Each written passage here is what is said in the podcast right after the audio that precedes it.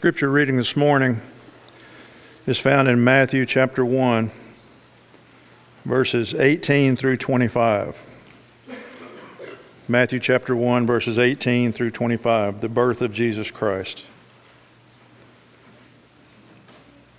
Now the birth of Jesus Christ took place in this way.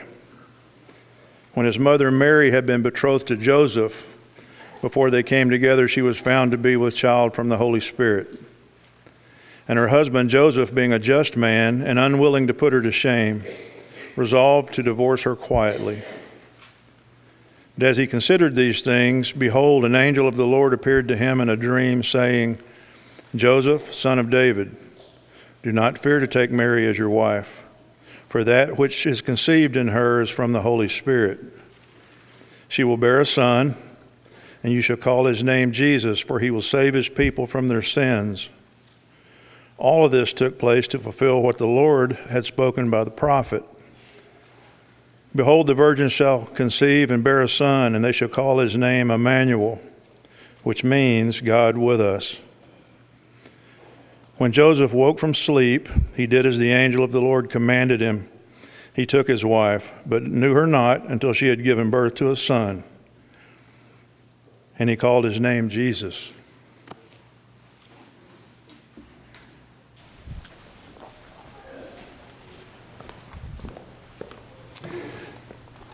Mark your calendars on January 27th and 28th. We're going to be hosting here at Katy a Living with Loss workshop. You may be wondering, what's that all about, a Living with Loss workshop? This is for those of us who have experienced a significant loss in our lives. What does the Bible have to say about those matters, and how can we find comfort in those difficult times? But it's also for those of us who may not have experienced a significant loss. You and I can become better comforters of others. If we attend a workshop like this, if we hear what Brother Dean Miller is going to say about what it means to live with loss and to think about those things biblically. So just 3 weeks from today, January 27th and 28th. It's Saturday morning from 9 to 12:15, and then on Sunday he's going to be speaking to a combined Bible class, and then he's going to be preaching Sunday morning and Sunday evening. Be looking forward to this. There's going to be some more information available in the coming days and weeks. But please keep this in mind, and please be planning to attend this. It's for everyone. It's for all of us who want to know more about how can we have a heart of compassion in difficult times. Also, Jordan has put some sign-up sheets in the foyer for our outreach effort in February, the community date night. If you'd like to be involved in that effort, I know he would appreciate if you'd look over the list and see what you feel like you could do as part of that. And so those sign-up sheets are out in the foyer as well. Please give some attention to that today as well. This past week, we began a project together as a congregation. We're reading the Bible together. We're reading the New Testament specifically together as a congregation this week. And we read Matthew chapters 1, 2, 3, 4, and 5.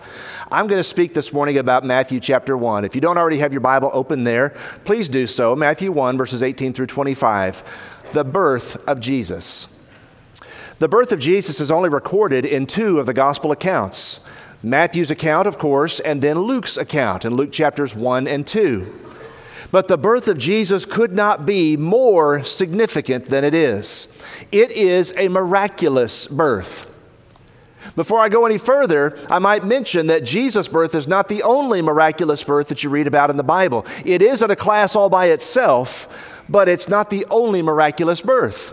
For example, Adam was formed, the very first man, out of the dust of the ground, wasn't he? In Genesis chapter 2 and verse 7. And Eve had an interesting beginning as well. God caused Adam to fall into a deep sleep, and he took a rib out of Adam's side and formed woman out of the rib that he had taken from Adam in Genesis chapter 2, verses 21 and 22.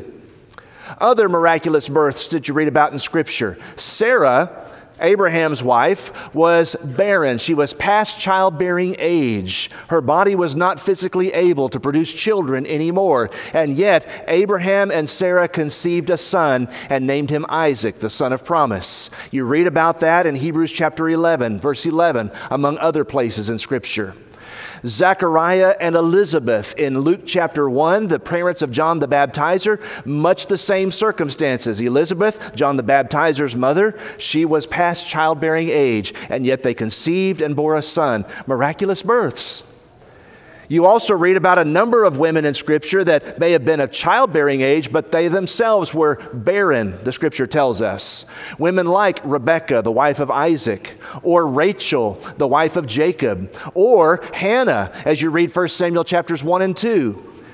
Mrs. Manoah, that's what I call her, Samson's mother. His father's name was Manoah, so his mother's name was Mrs. Manoah. And Samson's mother was barren, the Scripture tells us in Judges chapter 13. But these women God blessed by giving them children, even though biologically something was not right. And so you've had these miraculous births in Scripture.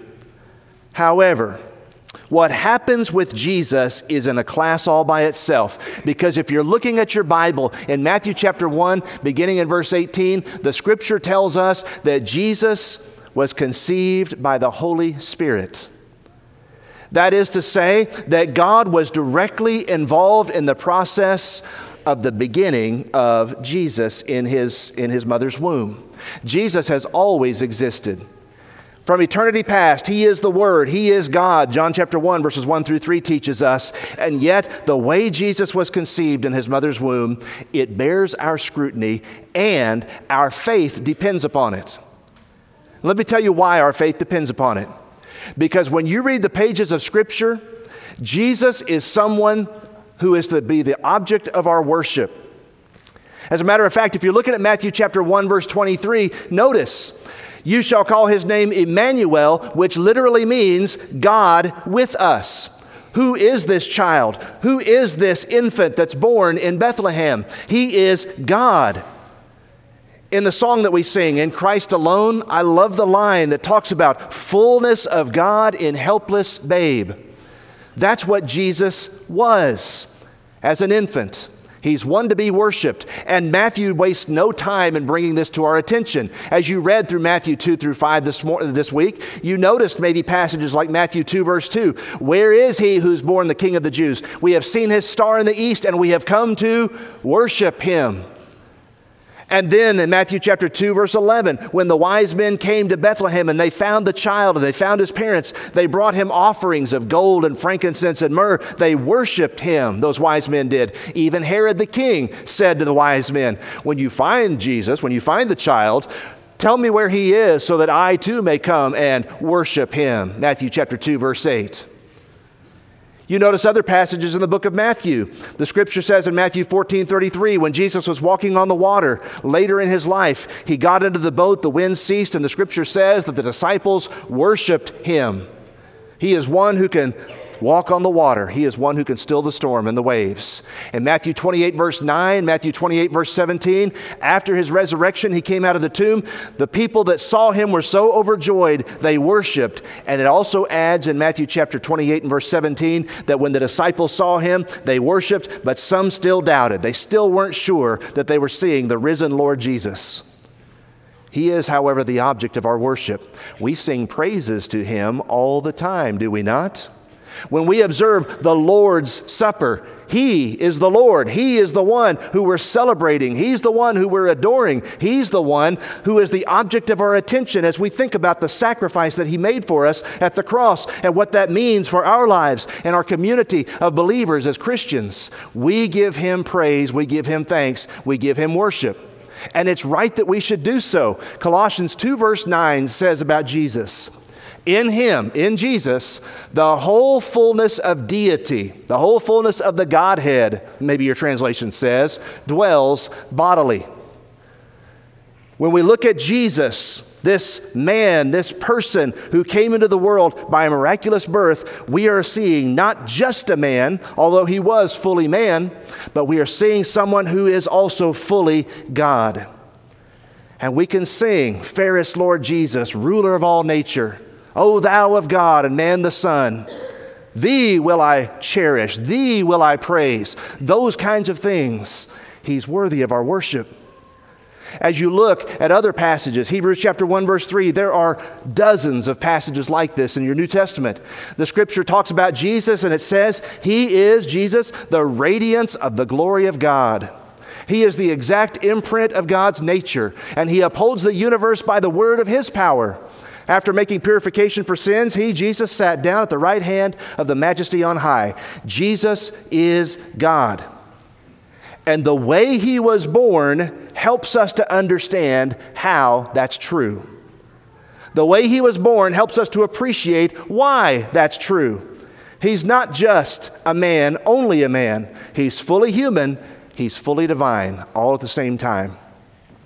And you look at Matthew chapter 1, verses 18 through 25, you'll find that that is exactly what Matthew is telling us about our Savior. That's also what Luke tells us about our Savior, and all the passages of the New Testament confirm these truths as well. Let's explore this in a little bit of detail this morning. As you look at Matthew chapter 1, verses 18 through 25, we're going to talk about the account itself in just a moment under our second point. But in the first place, I want us just to notice some prophecies. The Old Testament had for centuries been telling people that there was a child coming, that there was somebody who was going to be born and he was going to be different from everybody else. As early as Genesis chapter 3 and verse 15, God talked to Eve and talked to the serpent, and He said, the offspring of the woman is going to crush the serpent's head.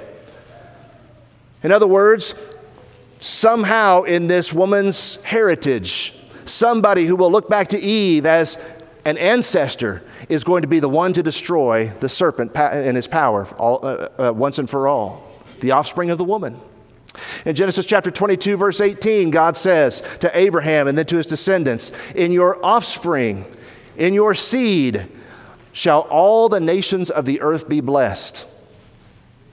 So God started very early in history talking about a child who is going to come, someone who is going to be born. And He talks about this all through the Old Testament. In Isaiah 7, verse 14, which gets quoted, by the way, in Matthew chapter 1, verse 23. In Isaiah 7, verse 14, the prophet said, behold, a virgin shall conceive and shall bring forth a son, and you shall call his name Emmanuel, which means God with us. There's a prophecy. This is going to happen. A child is coming. Isaiah didn't stop there. In Isaiah 9, verses 6 and 7, for unto us a child is born, unto us a son is given, and the government of God, the kingdom of God, will be upon His shoulders. He's going to rule with peace. He's going to bring restoration and law to the people. This child is going to be special. And the Israelites read those prophecies for centuries, and they wondered, who is the offspring of woman? Genesis 3:15. Who is the one who's going to be born of a virgin? Isaiah 7 verse 14. Who is the one who is going to have a government upon his shoulders and be a king? Who will that child be? And not only did God talk about the child that was going to be born, He even talked about where He was going to be born. If you read Matthew 2 this week, you'll remember that Herod didn't know. Herod didn't know his Bible very well, apparently. He had to have his scholars and his scribes. Where is the King of the Jews going to be born? And they went back to their Bibles and they read, and they found in the book of Micah, chapter 5, verse 2, that the scripture says, from Bethlehem, this little out-of-the-way forgotten village, from Bethlehem shall come forth one who is to be a ruler in Israel. The point is, God knew what was going to happen.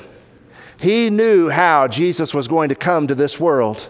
And God for centuries had talked to the world, had talked to His people about this child who was going to be born, and He'd prophesied about this. And so when Jesus did come into the world, the wise men, interestingly, who are not Jewish as far as we know, come from the east.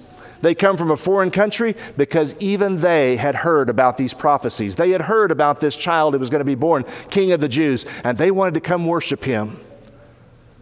They wanted to see this child who is going to save people from their sins with their own eyes. They wanted to bring silver and gold and frankincense and myrrh. They wanted to bring gifts and offerings to Him. Prophecies. Now look in your Bibles, if you would, at Matthew chapter 1.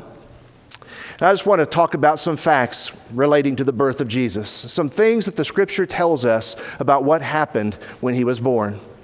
If you're reading Matthew 1, you might have noticed that the New Testament begins with genealogies.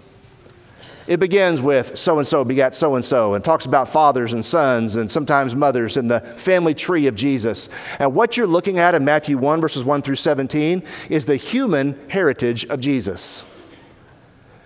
How Jesus is related to Abraham, and Jesus is related to David, and Jesus is related to all those other people in the bloodline. Jesus could trace his heritage back generation after generation after generation, all the way to Abraham himself. Matthew's trying to tell us this is the one that God promised to Abraham. This is the one in Genesis 22, verse 18, through whom all nations are going to be blessed. He is the seed of Abraham. And so his human heritage is brought forth in Matthew 1, verses 1 through 17. But then his divine heritage is emphasized in chapter 1, verses 18 through 25. Yes, he's fully man.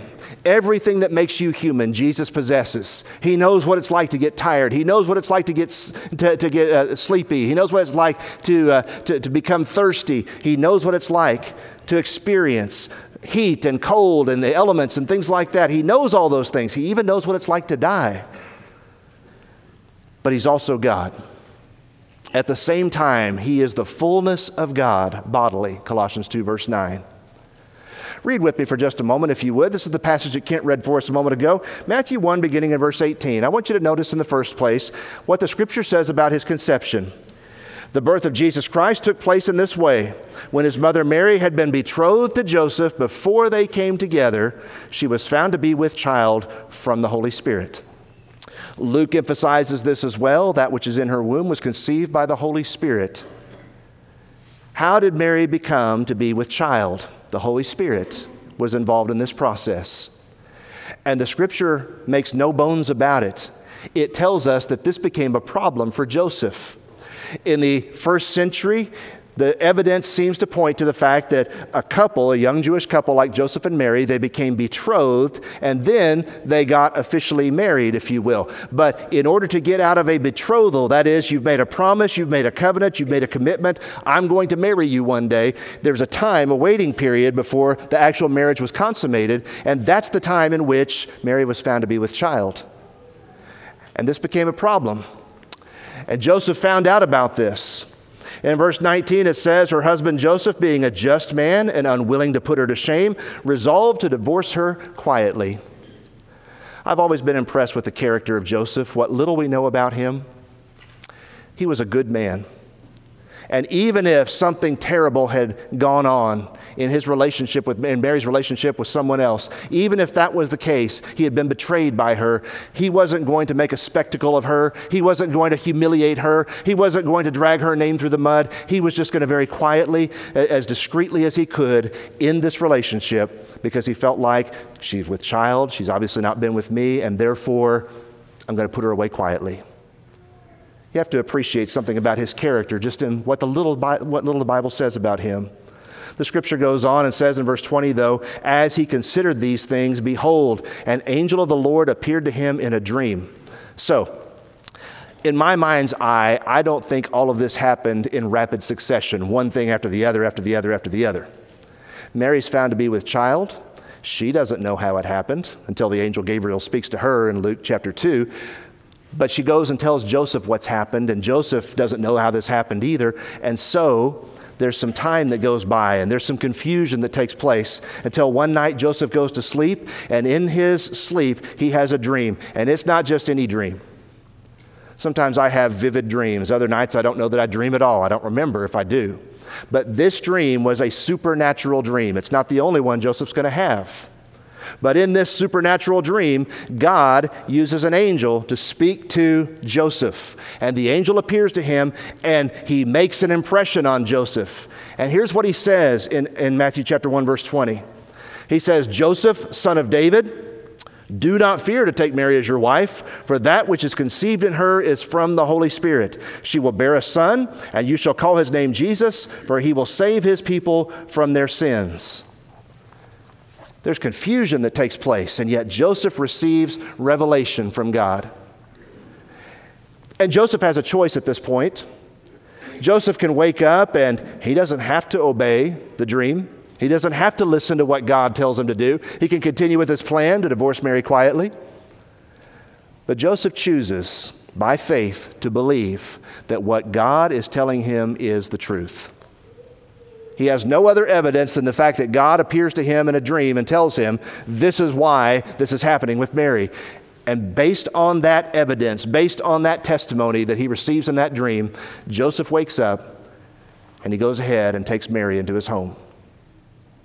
What a good man. Wouldn't it be wonderful if every time we were confronted with a message from God, wouldn't it be wonderful if we had hearts that just responded and said, I don't understand all this, but God, I'm going to do what you say. I don't know all that this entails, but I'm going to do what God tells me to do. That's what Joseph did. Joseph chose to believe God. Matthew tells us, behold, the virgin, this was to fulfill what God had spoken by the prophet. Behold, a virgin shall conceive and bear a son. They shall call his name Emmanuel, which means God with us. And then in verse 24, when Joseph woke from sleep, he did as the angel of the Lord commanded him. He took his wife, and he knew her not until she had given birth to a son, and they called his name Jesus. Matthew adds some detail there to help us to understand that there is no way that this birth was not miraculous. There's no other way to explain it. The child was conceived in Mary's womb, and she remained a virgin until she gave birth. His birth is unlike any other in all of human history. It is unique. As you consider the facts, did you notice this as you read this week? Did you notice the way Jesus is described in these verses? It begins with Jesus Christ. And that word Christ, that's not Jesus' last name. It's a title, and it means the anointed one, the king, the one that God has promised for centuries would come, the Messiah, the one, the chosen one. That's what Christ means, and he is called right off the bat by Matthew, Jesus Christ. But notice also the scripture calls him Jesus. That was what they were told to name him. And the word Jesus literally means God saves. He who saves. And the reason why you're supposed to name him Jesus, the angel says, is because he will save people from their sins. This child has a special mission. This child is going to do things that nobody else could ever do. There is nobody else, friends, who can save you from your sins. Only Jesus can do that. That's why he was given that name in the first place. And then the prophet had spoken about how he was going to be called Emmanuel. This is a prophetic statement. It's not literal. Nobody went around calling Jesus Emmanuel during his life, so far as we know. But the name Emmanuel means God is with us. You know what the good news of the gospel begins with? The good news of the gospel begins with the fact that God came down to man. That God moved into our neighborhood, that God came to be with us. And when Jesus is born, you shall call his name Emmanuel, because God is with us. What a wonderful promise, what a wonderful hope, what a wonderful name our Savior is given. Christ Jesus, God with us, the one who can save us from our sins. Having looked at the facts and looked at the prophecies, maybe you're wondering, you know, it's fascinating that this is how Jesus came into the world, and it's fascinating that this is what God did, and this miraculous birth is very unique, I'll admit that, but what does it mean? Why is this significant to you and to me and to everyone? Let me share with you some reasons, the necessity of Christ's birth being miraculous like this. In the first place, this was necessary because prophecies needed to be fulfilled. God had made promises, and God does not lie. Titus chapter 1, verse 2. God does not forget what he promised. If you're a parent, have you ever made a promise to your child and then you forget, like completely slips your mind? I told you we would do this, and then the child remembers, but you don't. God's not like that. And God makes promises, and centuries go by, and he still hasn't forgotten his promises. God fulfills his word. And the fact that Jesus was born proves once again that that's true. But not only that, the way Jesus was born shows us what God is like.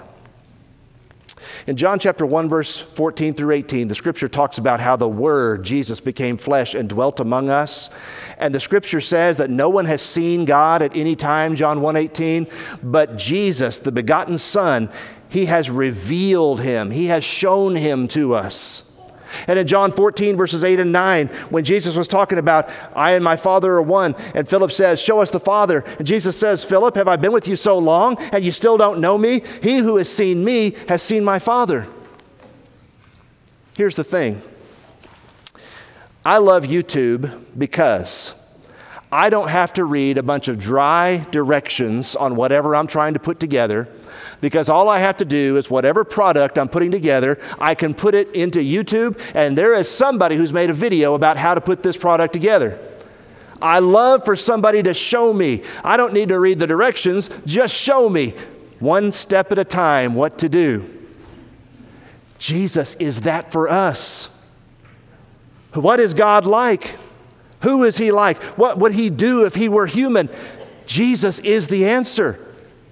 It's like watching the most helpful YouTube video ever to look at Jesus and to ask, what is the God that I serve like? He is compassionate. He is forgiving. He is understanding. He is patient. He goes where people need Him, those kinds of things. But He also, He's serious about the Word. And He's serious about truth, and He's serious about judgment, and He's serious about God's wrath and the need to be saved from that wrath on the last day. He's that kind of person. He came to reveal God to us. And when we look at Jesus, we see a picture, the express image of God, Hebrews 1 verse 3. Why is it significant that Jesus was born in this way? God can't die. God is spirit, John 4:24. Those who worship Him must worship in spirit and in truth, the scripture says. God, in His essence, in His being, can't die. However, when God is clothed in flesh, as Jesus became, when God is born into this world as a little baby and then grows up, Jesus could die.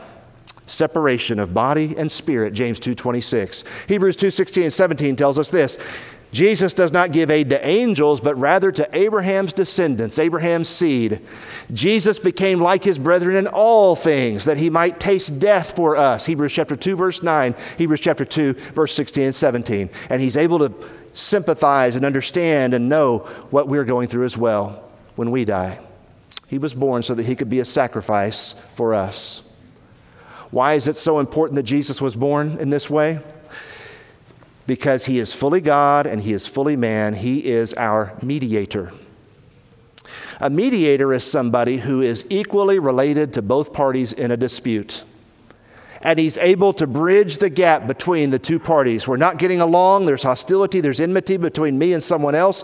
A mediator is a third party who's equally related. If I'm in a dispute or a lawsuit with somebody, I don't want that person to bring their brother to be the mediator, because I'm immediately going to say, well, but your brother, he's going to act in your interest and not mine. But if you bring in an objective third party, oh, he's equally related to both of us. He's going to be objective. At least I can trust that.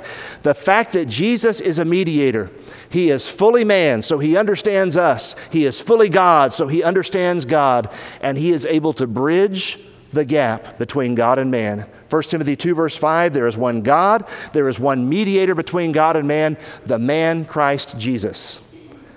He is our mediator. And you know why it says that in 1 Timothy 2?